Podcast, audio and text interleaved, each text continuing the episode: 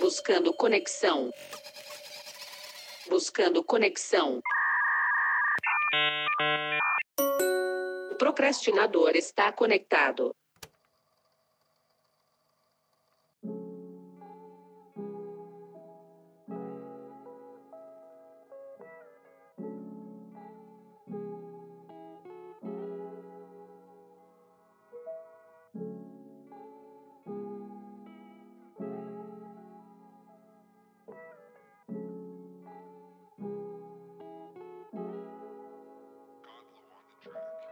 Há um bom tempo atrás, eu gravei um episódio aqui deste podcast falando sobre o estado contemplativo. O estado contemplativo, ele é uma espécie de meditação, mas diferentemente da meditação, a intenção desse estado não é olhar para dentro. Ele é um estado meditativo, mas ele é um estado meditativo para que você olhe para fora. É um estado onde você contempla a vida. A vida natural, a vida que foi feita pela natureza, a vida orgânica, por assim dizer, e também a vida artificial, a vida que foi criada, que foi feita pelo ser humano. O estado contemplativo, ele é um estado muito interessante e a gente aprende muito observando as coisas que acontecem ao nosso redor. E geralmente a gente vive vidas tão abarrotadas e a gente tá o tempo todo tão preocupado com o trabalho, com escola, com a nossa, a nossa vida pessoal, a nossa vida profissional, enfim, a gente tá sempre tão angustiado,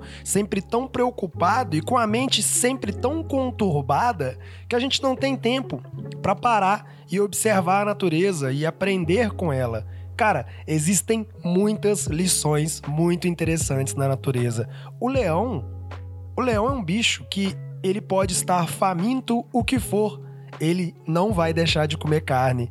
Isso é um aprendizado muito louco, cara. O leão, ele sabe tanto o lugar dele, ele sabe tanto a posição que ele ocupa na natureza, que pode acontecer o que for com ele. Ele não, não vai deixar de comer carne. Ele pode precisar percorrer seiscentos quilômetros para encontrar uma presa, mas ele não vai comer grama, porque ele não tem uma presa próxima a ele. O leão, ele sabe o seu lugar. O leão, ele não passa por uma coisa que o ser humano passa, que é a crise de identidade. Geralmente, os animais não têm crises de identidade. Tem peixe, se você observar um peixe, o peixe, ele é um ser, ele é movido pela otimização quando ele quer subir um rio. O peixe, quando ele quer subir um rio, ele vai procurar uma corrente que tem uma maior pressão. Eu posso estar falando uma grande groselha aqui, mas pelo que eu já ouvi dizer, é assim que um peixe sobe o rio. Ele aproveita da pressão da água em determinadas correntes para que fique mais fácil e ele gaste menos energia. O peixe, ele pensa muito em otimização, ele pensa muito em poupar o tempo, fazer mais com menos, gastar menos energia para fazer as coisas e se aproveitar do ambiente para que as coisas aconteçam. Se você descer uma montanha aproveitando o caminho que a água da chuva faz quando ela desce a montanha, certamente você vai economizar muito os seus joelhos. Observar a natureza é muito interessante. Observar o ser humano em sociedade também é muito interessante. Observar a natureza é legal porque a gente tem uma referência que está fora de nós. Eu acho que o estado contemplativo, ele merece as, os dois lados, mas especialmente a gente tem muito a aprender com a natureza.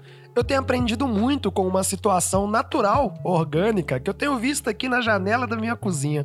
Faz mais ou menos dois meses e meio que eu moro aqui nesse apartamento e desde que eu mudei pra cá tem um casal de pombos que tem um ninho bem em frente à minha janela da cozinha. Cara, é muito maneiro poder estar acompanhando isso.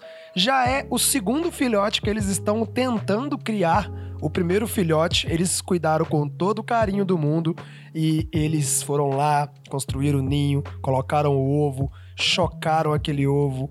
E o filhote nasceu, cresceu, foi alimentado e quando ele estava quase conseguindo voar, eu tenho a ligeira impressão de que ele caiu do ninho ou que ele foi abatido por algum animal, algum gavião, algum pássaro maior que se alimenta de, de filhotes dessas aves pode ter se alimentado dele.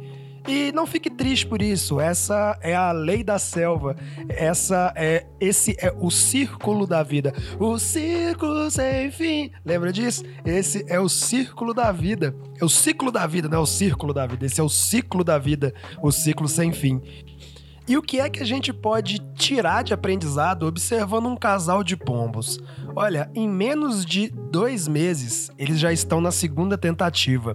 E hoje, exatamente hoje, no dia que eu estou gravando esse episódio, inclusive essa foi a minha inspiração, a faísca que queimou no meu coração para falar sobre isso aqui que eu tô falando, sobre o estado contemplativo e sobre observar a natureza e aprender com ela, é que hoje o novo passarinho, o novo filhotinho desse casal de pombos, ele nasceu. E isso pra mim, cara, é uma lição muito profunda. A gente passa por momentos de perda muito grandes. E quase sempre, assim, eventualmente a gente vai passar por um momento de perda. Eu acho que é difícil que qualquer ser humano não passe por um momento de perda. E eu não tô falando aqui necessariamente da perda de um ente querido, é, da morte de alguma pessoa. Eu não tô falando necessariamente disso. Mas muitas vezes a gente perde o rumo, muitas vezes a gente perde em algo que a gente queria muito conquistar, muitas vezes a gente perde um objetivo que a gente queria, muitas vezes a gente perde-se no caminhar da vida, muita gente, muitas vezes a gente se perde de si mesmo. É comum que a gente perca. Nós temos muito mais derrotas para se construir uma vitória do que vitórias para se construir um sucesso. Essa frase foi uma, um clichê do clichê. Chame-me de piegas, meu querido. Mas, observando aqueles pássaros, eu consegui perceber como a natureza, ela não se intimida com a queda. A natureza, ela não se intimida com a adversidade, com a imprevisibilidade da vida. Perceba que a vida, em sua essência, ela é imprevisível. Falamos sobre isso aqui em um podcast anterior. E a vida, por ser imprevisível e por ter esse fator de instabilidade, ela sempre vai nos bater. E observando a natureza, a gente vê que esse casal de pombos, ele, em momento algum, eles se intimidaram. Claro, é bem provável que eles tenham tido seu período de luto, afinal eles não voltaram imediatamente para aquele ninho. Eles passaram coisa de duas semanas ali fora, em outros lugares, e depois eles voltaram para aquele ninho. E eu tenho certeza que é o mesmo casal de pombos. Não me pergunte por quê, mas eu tenho certeza que é o mesmo casal de pombos. E tem algumas peculiaridades da forma como eles fazem a divisão de tarefas dentro do casal que é muito legal de observar, cara. É muito massa de perceber essa relação entre esses dois animais. O pombo, geralmente, ele é um bicho que não é muito bem visto. As pessoas chamam o pombo de o rato voador. Existem muitas piadas quanto a isso. O pombo, de fato, ele transmite um monte de doenças e tal, mas é, é curioso observar um animal que, mesmo ele sendo conhecido e visto como sujo, ele pode ser tão puro em suas atitudes. O pai pombo, eu vou chamar de pai pombo e mãe pombo. A mãe pombo, vou começar pela mãe pombo. A mãe pombo passa vinte e quatro horas por dia no ninho.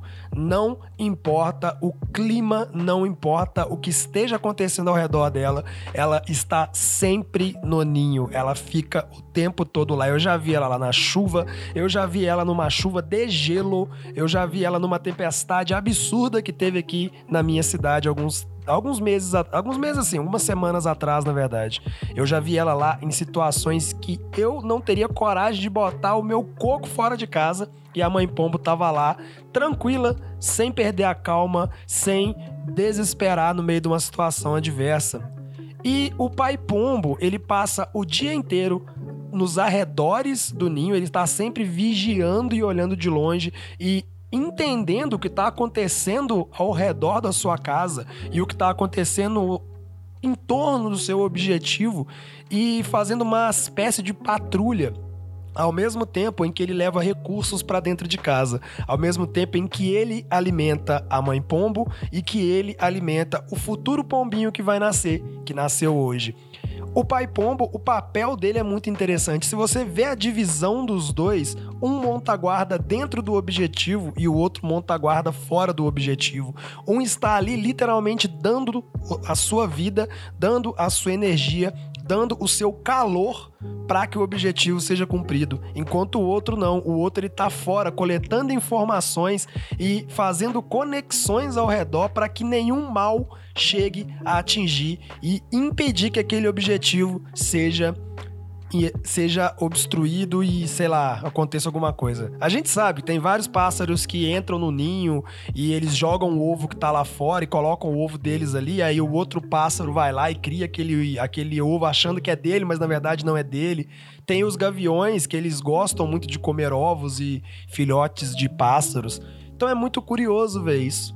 Talvez a gente possa aprender, talvez e só talvez. Lembre-se sempre, meu querido ouvinte, este é um podcast experimental. E que minha voz foi embora. Este é um podcast experimental, intuitivo, intimista e eventualmente relevante. Então talvez, só talvez a gente possa aprender com esse casal de pombos que quando a gente quer que um objetivo seja concluído, quando a gente quer fazer alguma coisa, a gente primeiro vai ter que se habituar a fracassar, a falhar. O segredo do sucesso talvez seja o fracasso. Eu acredito muito que o segredo do sucesso é, de fato, fracassar. O Michael Jordan fala isso em várias séries, documentários e entrevistas, que ele precisou de ter um número absurdo de derrotas para que ele construísse as vitórias que ele tem. Então talvez a gente precise entender e aceitar e reconhecer que antes de vencer a gente vai perder muitas e muitas e muitas vezes e que isso é normal. Essa oscilação é o que nos prepara para um sucesso, seja esse sucesso que quer que você queira. Sucesso não é só dinheiro, sucesso não é fama, pode ser. Pode ser para você, pode ser para qualquer pessoa e ninguém tá aqui para te julgar. O sucesso... Olha minha voz indo embora. O sucesso pra você é aquilo que arde no seu coração e não o que arde pros outros. E quando você quer um objetivo, você precisa estar tanto nele dando calor e dando a vida pra ele, quanto nos arredores dele, observando qualquer perigo que pode estar rondando o seu objetivo. Bom, exerça se você quiser. Se você não quiser, não precisa. Mas se você quiser, exerça o estado contemplativo. Observe a natureza, observe os animais, observe as plantas, observe a vida ao seu redor, observe as pessoas também, observe os carros, observe o trânsito, observe os prédios, observe as crianças, observe os idosos, observe os seus iguais, as pessoas da sua idade, observe as pessoas que são mais diferentes possível de você. Você, observe, olhe ao seu redor, para de olhar somente para dentro. Nem tudo na vida está em torno do seu umbigo. E na grande maioria das vezes, o que está ao seu redor é até mais relevante. Eu não estou dizendo que não é preciso o autoconhecimento, eu não estou dizendo que não é preciso olhar para dentro, viu? É preciso sim, mas não é só disso que a vida é feita. A vida é plural, a vida é ampla e o mundo está aí para ser observado. E é isso, não se esqueça de nos seguir em arroba o ponto procrastinador no Instagram e todas as nossas redes vão estar aqui embaixo. Você que ouviu até o final, saiba que eu te amo, você é foda. É por você que esse podcast ainda existe e eu ainda não desisti de fazer ele. Portanto, muito obrigado e até uma próxima.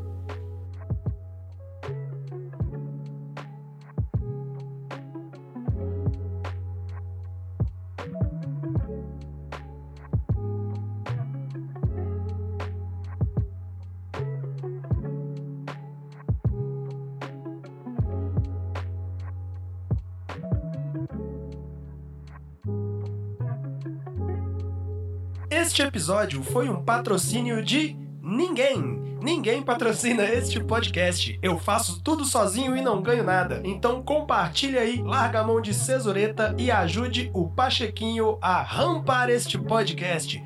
Valeu!